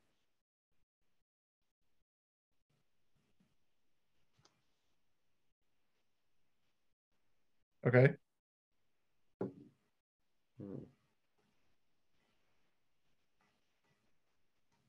He learns to become a better car or person over the movie, which in the end makes him a better racer because he because he becomes a better person. But what's your point with Ratatouille's message? Because not That every it's the Pixar only movie has the Pixar movie. message. It's the only Pixar movie in this list that portrays that certain message. There are so many films out there that portray the same message as Coco. That What Coco? Well, I'm not. I exactly. if you can't name a film off the bat, then you can't. Even if it's not a Pixar film, I'm, I'm not. I don't. I'm not putting Coco over Ratatouille. I don't think Coco. I'm not putting better- Ratatouille over Coco. I don't think just, it. I don't think it portrays a better message. I, I don't. I realistically don't. I don't think Ratatouille does as much as Coco does. And all of Coco has so many. But the way you just the way you describe Coco to me, it seems like they learn to what forgive the family and like. But you argue that it's not all about message either. We're not even just talking about messages here. yeah, but your arguments for why Coco is better than Ratatouille is all about the messages that it portrays. Since when? Since I you just I just told you Coco has more elements to it. like wh- what describe Coco's these elements. world, Coco's colors, Coco's music. Yeah, well, that story. that's that's just uh, obviously It's that's going to be true because you're taking the day of the, the Day of the Dead, you're taking Mexican tradition and holiday versus Paris. I mean, so there's obviously going to be more color, more vibrancy because it's a totally different culture. But I mean, you again, know- you're arguing which what like if we're arguing in terms of film, we have to take every single element into effect of the worlds that it's in. I just think Coco is a more interesting world to watch a film in. I mean, yeah, like France. I think whatever. it's a more really I like think them. it's a more interesting world, but we've seen whether these movies display it or not, we see that these movies usually have some sort of message behind it. You know, and although Coco is you know nice to look at, ooh, ah, like you know the characters. It's not even just nice to look at though. It's there are so many different messages in it. It's not one clear cut message really. And people might argue that it is one cl- clear cut message. You have to really watch the movie several times to understand the clear cut message of what it is. Okay, well, we are gonna we're gonna put a pin in that real quick because I do not want to spend like a whole 30 minutes talking about it. Um, okay, obviously Elementals is already into the semifinals. Uh, we all know that. Um, so do you think we could finally put the WALL-E and the up debate to to rest now? Can we can we choose one or do we have to go back to to Ratatouille and Coco? I don't know because I have my answer for up and Can we WALL-E. can we do a fair trade? If I give you Coco, can we do WALL-E? I don't want to do a fair trade though. I want this this needs I see your points in WALL-E and I see your points in Ratatouille. But I just feel like again, we could talk about Pixar in the terms of messages. We could And I feel the same way. I see your points in up, but I don't see your points in Coco. You you lose me with Coco. I, I don't I don't see your points in Coco. but you're not understanding not even just my point. You're not understanding it as a film as a whole. Yeah, but you've made a Again, better, 'cause you're arguing you've, WALL-E you've as a made a you've made a better argument and you've described elementals better. Because you Up just saw that. Up is a little more of a clear cut story and path. Coco is a Coco is different in the sense of what type of movie it is. Again, it's not like a clear cut thing of two characters, even though Miguel and what the fuck is his name? Don't exactly remember his name. But you could argue that it is kind of two main characters going on this sort of journey. But it's completely different from how Up tells the story than Coco. Just like WALL-E is different from how Ratatouille. Well, I will tell you this now: if we put Coco over Ratatouille, I'm not putting Coco over Toy Story three. And if that's going to be another conversation, then we're going to be here for like four or five different parts. Because I'm not putting Coco over Toy Story 3. It's just, it, it's just, I, I, I don't think For me- Ratatouille. I, for I me- think out of all Pixar movies, I don't think Ratatouille is strong enough to argue against Coco. If it was WALL-E up or For me, it doesn't matter 3 which one we put through. Monsters Inc., maybe I me- would. For me, it doesn't matter which one we put through. Whether Ratatouille or Coco goes through, it's going to be Toy Story 3 for me all day. I honestly think if you're arguing as strongly as you are for Ratatouille, you would argue as strong as it uh, against Toy Story 3. No, because no, that that's I could argue a strong for Ratatouille against Coco, but when it comes down to Toy Story 3 and Ratatouille, I could analyze which one I think is the better movie from the both of them. But again, that's what I'm analyzing here in terms of which one's a better movie. I'm not just focused. Again, it seems like Ratatouille, we're focusing on the message in this one. Now we have to take into account the movie as a whole. And personally, I think Coco as a whole is just a better movie. Okay, whatever. We're, we're doing Coco. I don't want to talk about this anymore. Being annoying. Uh huh. Because we're going to be here forever if we don't decide. That's how you have to debate movies. You have to bring up several points about it. Yeah, but And the thing is, like, message and heart as much as we want because the thing is like you you, does, you, but- you, ex- you explained to me the backstory and then you're talking about all these elements but i'm not I, i'm not hearing a single element that was in this movie that makes it better than ratatouille how you're not hearing a single element. because you never told me any of the elements you were just like oh they have a lot of elements it's like what elements like i mean okay the day of the dead yeah cool. Okay like it, it looks really great. Like animation great. I i totally understand that. Characters again great. Music great. But like What elements does Ratatouille have then? again it has a great message. Food. okay.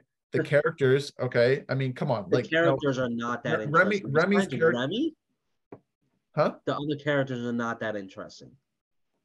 Okay, whatever. We're you can't tell. If you could if you could give me a strong argument on top three characters from Ratatouille, then maybe I believe you. But I'm sorry, Ratatouille has Remy, and I don't even I think Linguini is the cook's name. Them two, maybe.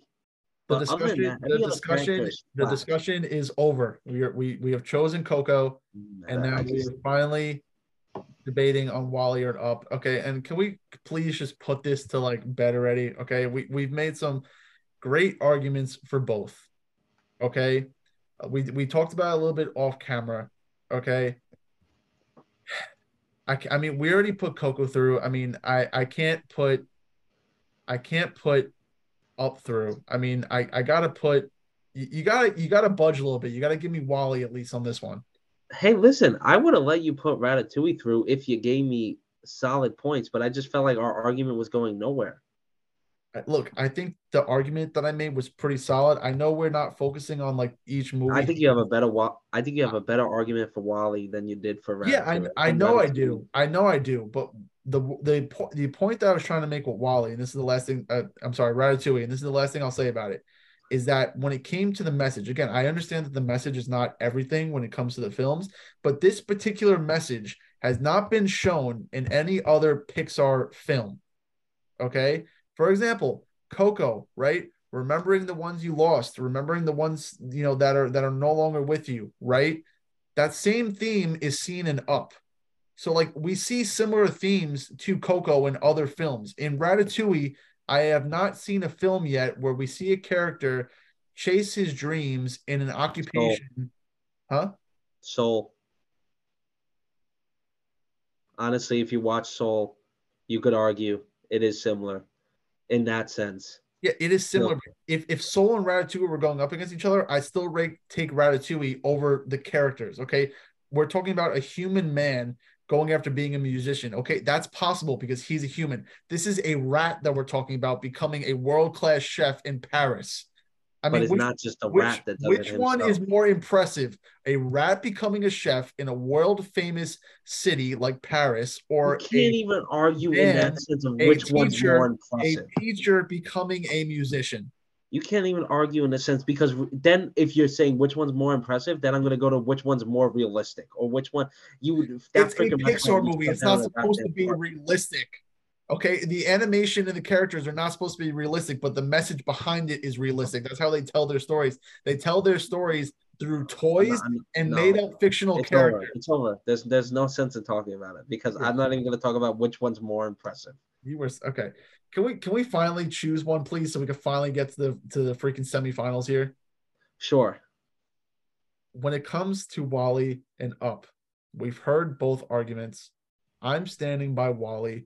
I think I love both these movies to death. I really do. They're both top five Pixar for me, but I have to go with WALL-E, and that is that is all I gotta say.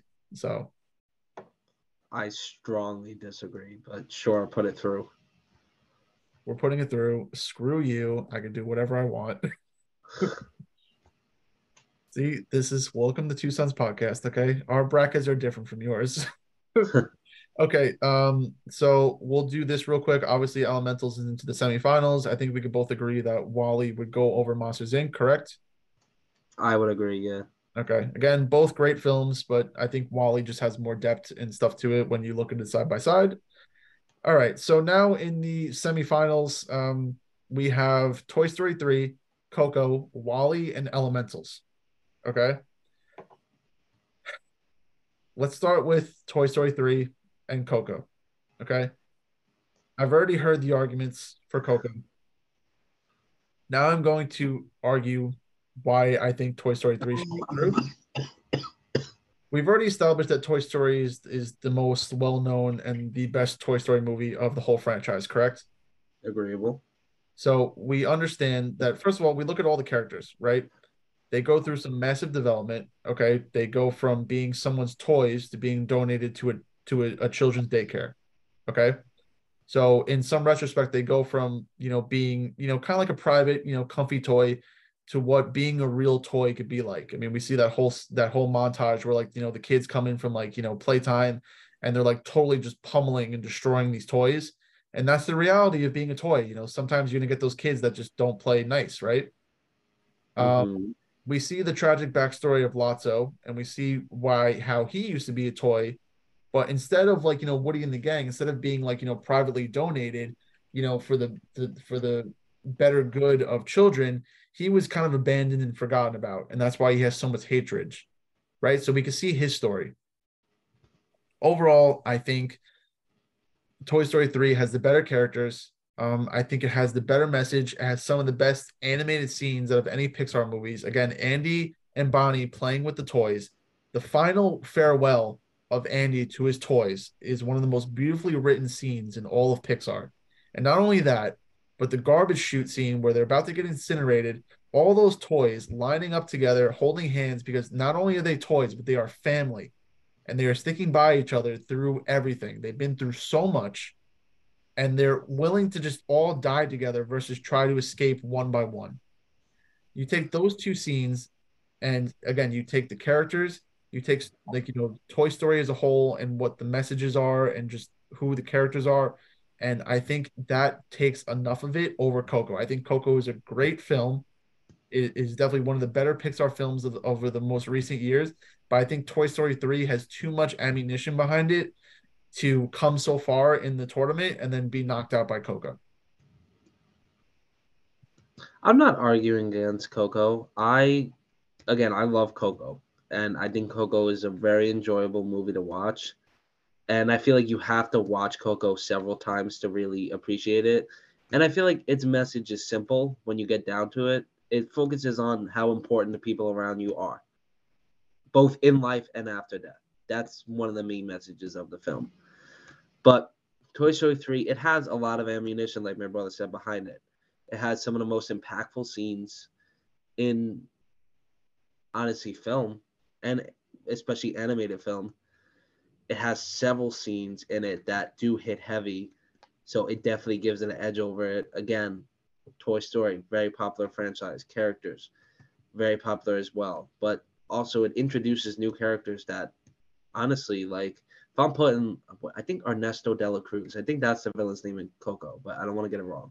If I'm putting Lotso up against Ernesto de la Cruz, they're both fucked up realistically in the way like they they are. like Ernesto de la Cruz killed his uh essentially brother musician um what, what would you what would you call that co-star I, I don't know he he killed somebody Lotso also did some murder in the sense of toys and screwed up things. Um, but again, Toy Story 3 does have a heavy weight behind it, um, more than Coco. Uh, so it's it, it's gonna go to the finals for sure. All right. So see, that was nice, quick, and painless. You know, I don't know why you had to, you know, whatever. You have to, you have to watch it, man. You All right. to. Toy Story 3 is the first film in the finals. Okay, now you can't see it, but again, WALL-E Elementals. I haven't seen Elementals yet. I know you've seen it.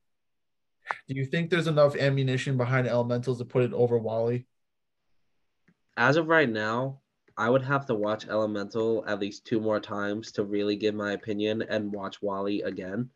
Um, I, I, the the only unfortunate thing behind Elementals, in my opinion, is there's a lot of unanswered questions in this world that they build. Um, you know that maybe people wouldn't think hard about because it's a kids movie, but I think about it. Um, and um, uh, what's it called? I also do not like the way that they. I don't like their com- comedy in the sense of any characters outside of the main two, uh, besides maybe the um, parents of both of these two main characters, Wade and Ember. Um, I don't like them. I think they're all pretty weak characters in that sense. Um, but the messages are uh, honestly some of the most realistic and really touching messages that I've seen in a Pixar animated or any movie in a while. And my uh, again, a lot of people said Elementals Elemental flopped. I think the marketing had a lot to do with that. Realistically, I would go see it. And again, I would really have to sit down, and it could be recency bias, but I can't put it over WALL-E. I just, I love WALL-E, and WALL-E is one of my favorite Pixar films. Um, and again, to this day, the fact that they used WALL-E, you know, a basically, I believe, a garbage robot, and created this whole story around him where not only can it be realistic, but the serious tone, but also how lighthearted it can be at times in the sense of him and Eva. And it it, it just will always amaze me how much emotion there is in this film with so little talking. And I think because it does that, it just it has to it has to go to the finals. Well, well said. Well said, brother. Well said. All right, guys, this is it. You got Toy Story 3 versus WALL-E. Now, I think in Two Sons fashion, we are going to say our choice on the count of three. And Okay. we're going to see if we get it right the first time. All right. On the count of three. One, two, three. WALL-E. WALL-E. Okay. Okay, All right. there we go. Okay. So obviously, boom. Thank WALL-E, God. WALL-E wins the Pixar bracket. Thank God. Look, I love Toy Story 3. I mean, I made the argument for it the whole entire um, bracket. But again, just looking side by side with WALL-E, I mean, if I had to do my own top five Pixar movies, right? WALL-E's number one, Up is number two. Uh, I'd probably put Toy Story 3 maybe at number three. Um, I'd put Ratatouille at four, and then maybe Monsters Inc. at five. It's so hard to choose a top five for Pixar because all the classic ones are just like golden. Um, but I don't want to. I don't want to uh, spend too much time. Um, oh, actually, it came out on June 27th, so it's going to be you know WALL-E's anniversary in uh, five, uh, six days. I want to see. Hold on. I want to see when when when. Um, yeah, while you do that, I'm just gonna, you know, but yeah, I mean, you know, me and my brother talked about the whole entire bracket, um, breaking these Wow, movies, it's old. breaking these. 2008. Oh wow, 2008. So it's gonna be 15th year anniversary. That's Um, breaking these movies down side by side. Um, again, WALL-E's the more, uh, you know, developed one. Um, it's the more consistent one. Um, and uh, you know, again, we can go on and on, but I think it just has the better message. Um, you know, it has the the better characters, and you know, against Toy Story three, um, you know, again, just it's just so hard to beat the OGs. You know, it's so hard to beat WALL-E, and you know, again, uh, I would love to do this bracket again in the future, like just you know with a different randomized one. You know, I mean, obviously it would take us a lot faster to go through because we've already explained all these movies. Um, but you know, if any of these movies were in any different brackets, um, it'd obviously be a different story. But the way this bracket gener- uh, randomized, uh, we had Elementals, WALL-E, Toy Story 3, and Coco uh, in our semifinals. Uh, shout outs to Elementals. Uh, the fact that it literally just came out, and at least in our bracket, it was in the semifinals, which is crazy. Um, I mean, I think it kind of got lucky because it was in this like open space, but yeah. it seems like even if it was put in a different space, it might have actually made it far, which is you know you know uh, hats off to Pixar. But um, oof, that finally finishes our bracket. Um, so this was a lot of fun. Uh, in my opinion, like even the ones that we strongly debated, in terms of movies and especially Pixar, Pixar hits on two things very well. Mm-hmm. One, its story, and two, its emotion. No matter what emotion it portrays, and no matter what story it does, they always seem to do it pretty well in whatever they're telling. Some not as strong as others, and some, you know, definitely stronger. But also, they've been what they can also do is they can create this sense of wonder and i think that's why WALL-E really gets the edge over something like toy story 3 not that toy story 3 isn't like a very creative film it's super creative but WALL-E is just it, it's just it, it's just in a different world you know? And i feel like when you think about something like that it's completely different. Like i don't know i just that's why i feel so strongly about coco against ratatouille is because i just feel like it's this different world. Even if it's just Paris and then Mexico. You know, it's two realist real countries, but it's just the the different world is is what makes what puts a movie over the edge for me, and I think that's what put even.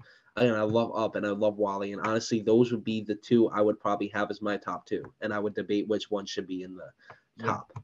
And it's very hard because again, they're they're not similar in the sense of what story they tell, but they have so many aspects to it where it's it's it's very difficult, and I'm pretty sure they're both like what is what is up? Uh, hey, that's not up. Uh, up Pixar. I just want to see what the Rotten Tomato and like all their IMDb shit. Literally, okay, this is actually really interesting. Um, so I'm just gonna tell you off the bat, WALL-E, Up, and Coco's Rotten Tomato scores and uh, IMDb. So WALL-E has a 95% certified fresh. Mm-hmm. Coco has a 97% certified fresh. Mm-hmm. And Up has a 98 certified fresh. Up has an 8.3 IMDb. Coco has an 8.4. And WALL-E has an 8.4. That just shows like how how strong Pixar is in its films. Yeah. That one is recent, um, one is pretty old, and one is in like the middle. So mm-hmm. that you know they have some bangers. They definitely have some bangers. Yeah. But no, this this this was a fun episode, and uh, it was it was it was hard. It wasn't. Yeah. A, a lot of it was kind of easy, but some of it was very difficult yeah. because I feel like even though you would hate to see one lose, it's like Pixar has enough wins where I don't think I'd be super disappointed if again I didn't get up as my top one. Yeah, and like I said, I mean it, it all depended on like where the movies fell in the bracket when they were shuffled, and I mean again if it was shuffled a different way, we'd be having a totally different conversation. Yeah. Um, but uh, I think that's a great note to leave it on. I mean, I think we summed up, you know, the the beauty and the importance of Pixar, um, you know, nicely there. So that was a that was a pretty good job. Um, and uh and yeah i mean you know that's the uh that's the end of our episode today where we uh you know created our own little uh pixar bracket and we had a nice little showdown and uh you know as you saw uh WALL-E came on top um so you know please you know let us know in the comments you know what you think um you know whether you agree disagreed you know what are your favorite pixar movies uh where would you see in yours um you know to uh, run down through the uh you know good old uh you know sign off um, we are Two Sons Podcast. We are available on Instagram, Twitter, and Facebook at Two Sons Podcast, as when oh, none of you, because we are two brothers. Um, we are also on YouTube at Two Sons. Again, that is with oh, not a you, because we are two brothers. Um, the uh, YouTube videos will be released in three parts. Uh, so part one will come out tomorrow morning, then followed by Friday, and then Saturday. Uh, so you guys will have you know nice three days of uh, you know content to watch. Uh, my brother will probably try to get out this episode you know sometime tomorrow morning. So you know at least the you know the audio version will be released tomorrow, and then the YouTube will be released over you know pretty much the weekend. Um, so be on the lookout for that. Uh, quick note before we go, I keep forgetting to mention it, but before we go, um, Two Sons Podcast has recently become an ambassador to a local um, product. And you might be asking, well, Philip, what is an ambassadorship? And um, basically, I came across this on TikTok. We are the ambassador of a small time uh, energy drink company known by Dubby Energy. That is D U B B Y Energy. Um, they are a small um, business and they are trying to get up and running. Um, you know, they sell like energy drink packets, like um, you know, kind of like you know the stuff that you use like a shaker for. Um, and uh, I've taken a brief look at their website. It looks like they sell some great flavors. They have some great products over there. Uh, so we recently became an ambassador. So if you guys are interested and you want to pick up some products uh, for them, it's going to be www.wenergy.com. Uh, if you go to checkout and you use our code two sons, so that's T U O and then S U N S, uh, all one word, all caps. Uh, it will get you 10% off your your purchase. Um, and then obviously anything, you know, if you decide to use our code, you know, obviously we get a little, um, you know, gratuity from it. So obviously that helps us, um, you know, both out. But, um, you know, just before I kept forgetting to plug it, um, you know, again, we are now an official ambassador of W Energy. So like I said, go check them out. They got some really good flavors. Uh, seems like a lot of their flavors are fruity. Um, so it should be pretty good. Um, there is like a thing that they are offering their um, ambassadors where you can get like a shaker and like four like sample packets for free. Um, I just have to like go online, like do the whole code thing. So um, you know, hopefully one episode I'll have, you know, some of the product to actually like share with you guys on screen. Um, and then, you know, give it my own taste and see how it is. But uh, again, you know, if you go to their website, you know, use two sons at checkout for your 10% off. Um, and we would greatly appreciate it. But that is all for me. Uh, so I'm going to let our brother close us out in this last minute. And then I hope you all have a great day, great evening, you know, great afternoon, whenever you're watching this. Uh, please be safe. May the force be with you. And I will see you in the next one. All right, I have 40 seconds. Let's make this quick. Uh, like my brother said, we are Two Sons Podcast. That is Sons with an O, not a U, because we are two brothers. You can find us on Instagram, Facebook, Twitter, YouTube and we are on all streaming platforms, all under Two Sons Podcast. I just want to give a shout out. We have added another country to our listener list. Welcome, Sweden. Mm-hmm. Um, so I'm very excited for that, and I uh, I'm just glad this podcast keeps on growing. Thank you guys for all the support. Thank you guys for all the love. Again, like you said, we're trying to get out there and become ambassadors, and hopefully we can continue with this down the line. But in the last five seconds, have a great day, have a good night, have a good evening, and just overall have a